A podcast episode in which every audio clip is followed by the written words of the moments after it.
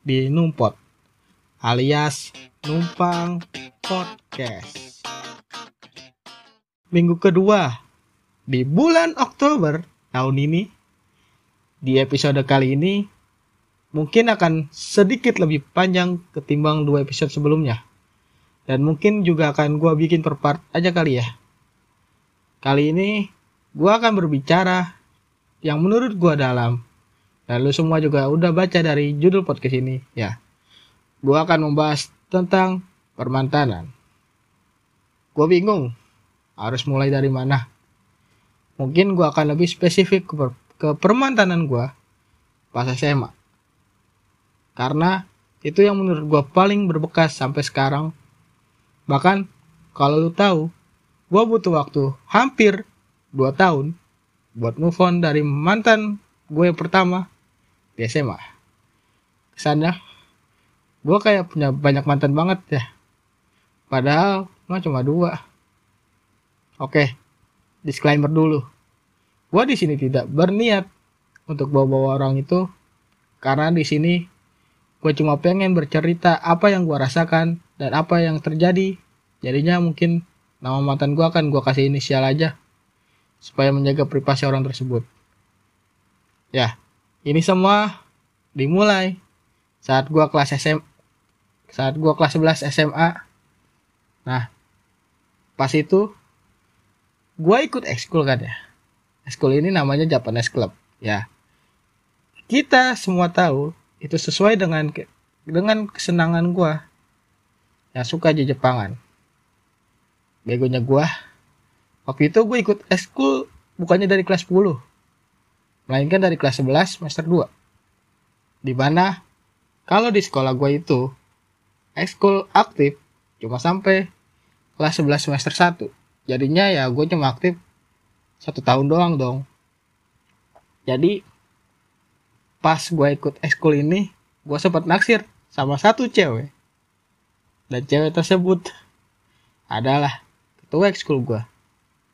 Di mana gue sadar kalau di ekskul gue ini ada larangan yang gak ngebolehin pacaran sesama anggota.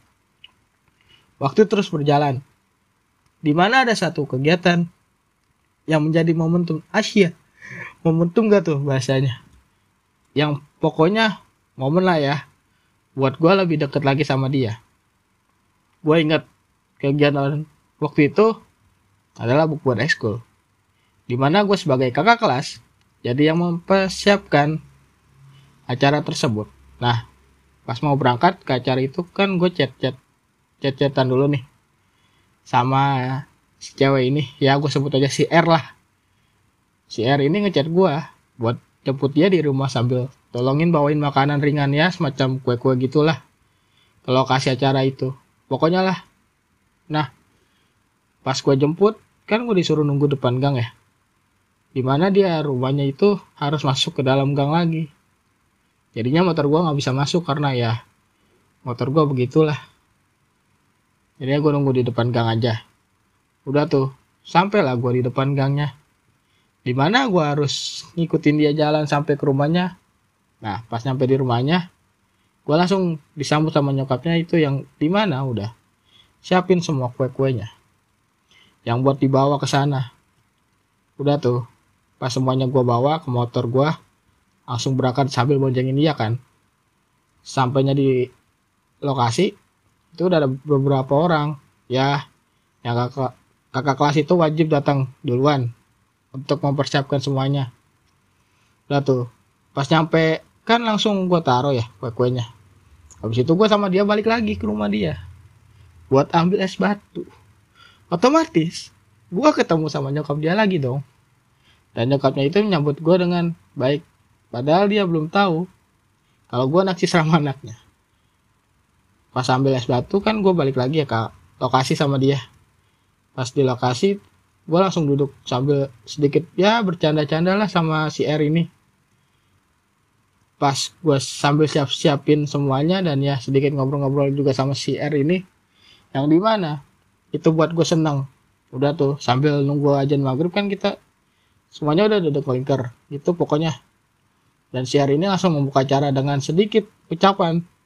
Terus langsung habis dia kasih sedikit ucapan giliran pelatih ekskul yang biasanya dipanggil dengan sebutan Saco.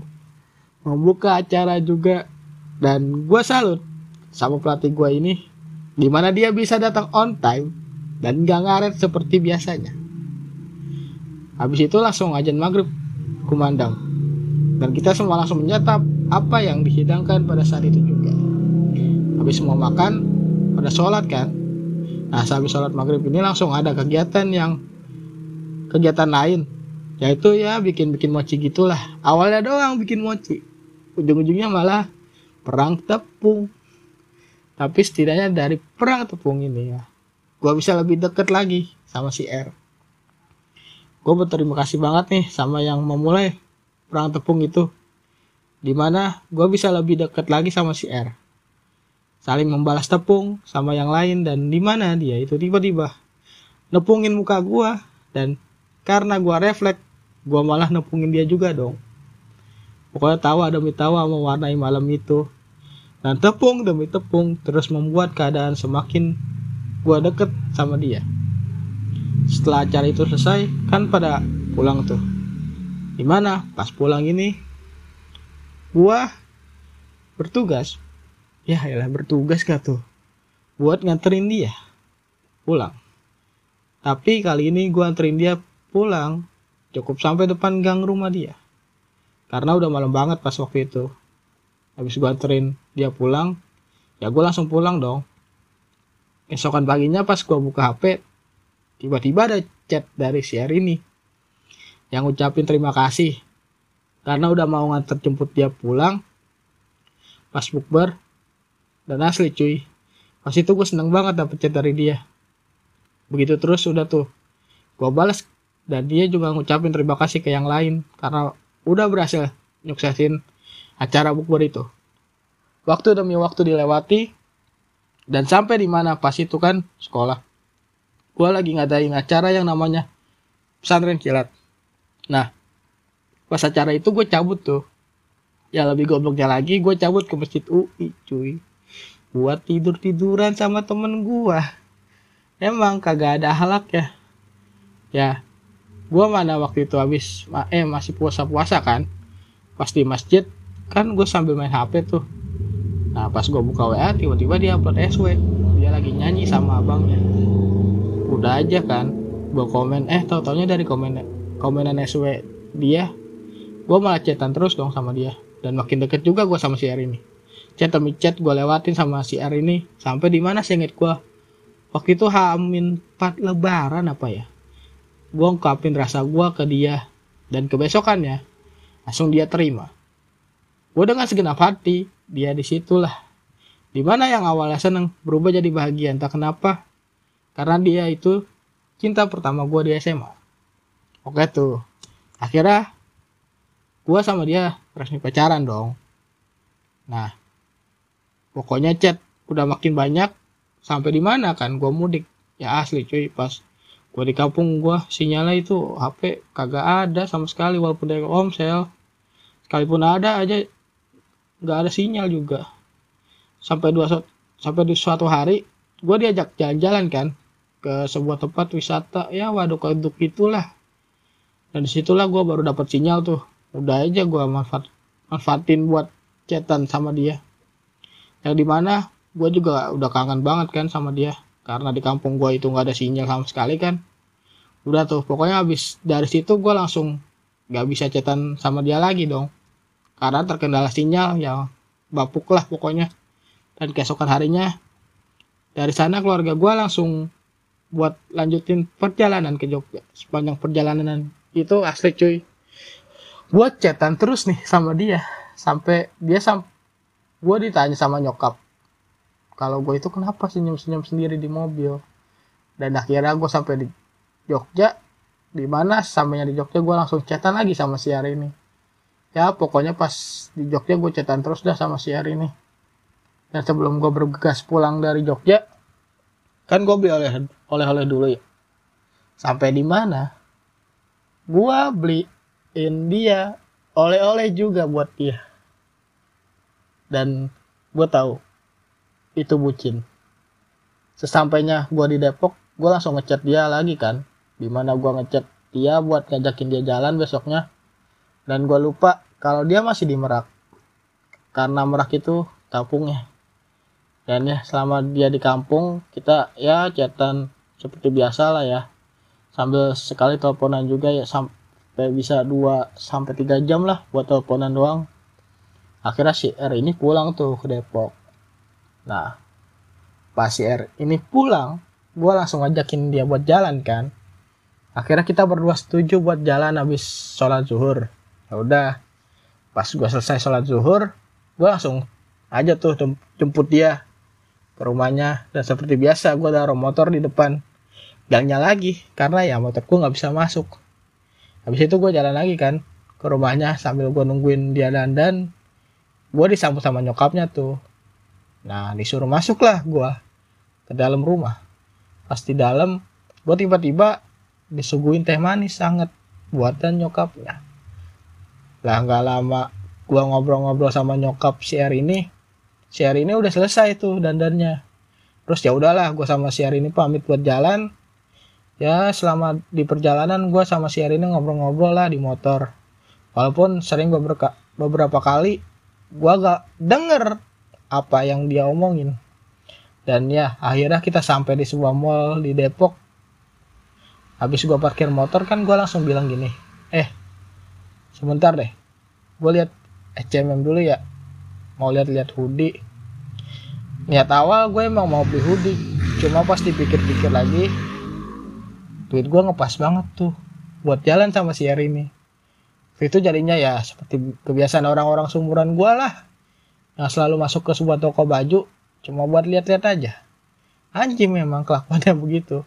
Keluar dari H&M kan gue langsung ke bioskop buat lihat film ya. Dan awal itu kita emang niatnya buat nonton film. Tapi karena kita datangnya telat jadinya nggak jadilah gue sama si ini nonton. Keluar dari bioskop udah aja gue sama si ini langsung ke tempat makan kan. Awalnya kita itu bingung mau makan apa. Akhirnya dia mutusin buat makan yang namanya golden lamian. Kan asli cuk. Itu antriannya buat beli mie doang ngantri banget. Dan bangku dan bangku juga dilihat-lihat makin penuh dengan dengan jiwa lelaki gue gue langsung bilang ke dia gini kan. Eh lu nyari tempat duduk dulu deh. Biar gue aja yang ngantri. Ya udah tuh dia cari tempat duduk gue yang ngantri pesanan setelah menunggu selama 20 menitan lah. Akhirnya jadi pesanannya. Dan gue bawalah ke tempat duduk setelah di tempat duduk gua kan langsung pesen KFC ya. Karena gua emang lagi gambut aja buat makan mie jadinya gua lebih milih pesen KFC sih. Sehabis gua pesen KFC udah tuh gua duduk langsung. Makan aja sama dia. Sampai di mana makanan yang dia pesen tuh itu nggak habis. Tiba-tiba dia ngasih gua mie cuy buat gua habisin asli cuy gua makan KFC bento nih. Tapi sambil makan mie dari dia juga. Kan gimana ya? Ya udahlah daripada sayang kan nggak habis mendingan ya udahlah gue makan aja. Tiba-tiba habis dia makan eh si R ini malah mesen ya Hokkaido cheesecake gitulah yang kue terus di dalamnya ada keju gitu pokoknya dan sambil dia makan itu kue gue langsung foto kan. Eh dianya malah ngambek dong. Gue sama si R ini habis makan langsung pulang. Karena ya si hari ini katanya nggak boleh pulang sore-sore banget sih. Ya udah gue sama si hari ini pulang kan. Coba kali ini pas gue nganterin dia pulangnya ya dia maunya cuma dianterin sampai depan gang aja ya udahlah. Gue anterin dia sampai depan gang rumah dia doang.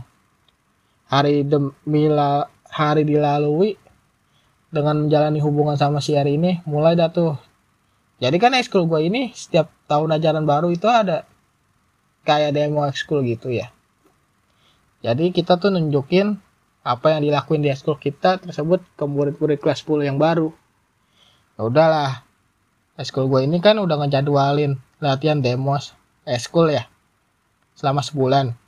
Jadinya tuh gue terjemput dia ke lokasi latihan ya di sebuah taman gitulah di Depok pokoknya.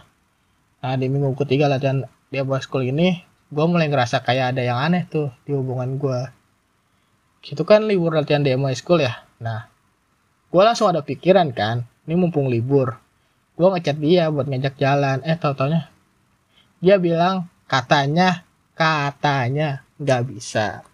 Ya udahlah gue jalan sendiri aja waktu itu. Sampailah gue di suatu mall gitu terus entah gue mimpi apa malamnya gue langsung dikejutkan sama dia yang jalan sama cowok lain. Dan kita itu sempat tatap-tatapan mata. Langsung lah seketika hidup gue kayak ya merasa hancur banget lah nggak tahu lagi pokoknya waktu itu. Langsung aja gue pulang dengannya nahan sedikit tahan nangis di dalam helm. Setidaknya helm gue itu kan visornya gelap ya jadinya nggak ketahuan kalau gue lagi nangis. Sampai jadi rumah gue langsung merenung kan gitu. Nah pas malamnya gue coba chat si R ini nanya cowok yang lagi jalan sama si R ini siapa? Dan ternyata jawabannya dia cuma sekedar teman. Ya teman. Tapi mana mungkin dong? Ketika dia sedang berada di sebuah hubungan dia jalan sama cowok lain. Dan giliran gua ajak jalan si hari ini. Malah bilang gak bisa. Anjing gak tuh rasanya. Semenjak kejadian itu gue sempat lost kontak kan seminggu. Dan pas udah aktif latihan lagi ya gue diam diaman aja sama dia. Waktu itu sampai di mana tiba-tiba dia ngechat gue buat ngajak putus. Kaget dong gue sebagai cowoknya. Tiba-tiba kok cewek gue ngajakin putus nih? Entah gue udah terlalu kecewa sama si ini. Langsung tanpa mikir panjang ya gue langsung putusin. Si ini malam itu juga. Gue nggak tahu lagi sama si R ini kenapa. Waktu itu tiba-tiba ngajak putus segitu aja secara sepihak. Dan ya semenjak putus akhirnya hubungan pertemanan kita ya cuma sebatas viewer story masing-masing aja. Palingan ya gue chat dia cuma buat ngucapin udah dia doang. Ya gue ngejalanin hubungan sama dia itu cuma dua bulan cuy. Dan dari dua bulan hubungan itu akhirnya gue mendapat luka yang menurut gue sangat dalam. Sampai ya gue masuk ke fase di mana nggak mudah percaya lagi sama orang. Dan ya bers lebih bersikap bodoh amat sih. Intinya dari hubungan gue sama si hari ini ya gue bisa menyimpul menyimpulkan kalau gue masuk ke dalam toxic relations relationship dan gue dapat kata-kata yang pas buat hubungan gue sama si hari ini. Begini kata-katanya. Ketika lo berjuang untuk mendapatkan seseorang atau memperjuangkan sesuatu hubungan tapi dianya nggak memperjuangin balik jadinya buat apa lu berjuang kalau lu cuma buat nambah luka dan nyakitin diri lu doang? Intinya sekarang gue sama si ini udah bahagia masing-masing dengan cara masing-masing juga. Dan hubungan pertemanan gue masih jalan sama dia ya udahlah ya mungkin podcast ini akan menjadi episode pertama di podcast gua yang durasinya panjang. Intinya begitu aja cerita tentang hubungan gua sama si R ini. Jika kalian suka podcast gua, bisa kalian follow di Spotify atau Anchor. Dan kalau kalian ingin mengenal gua lebih lagi, bisa ke Instagram gua di @januar27 underscore. Sampai jumpa di episode berikutnya. Gua Januar. Sekian dan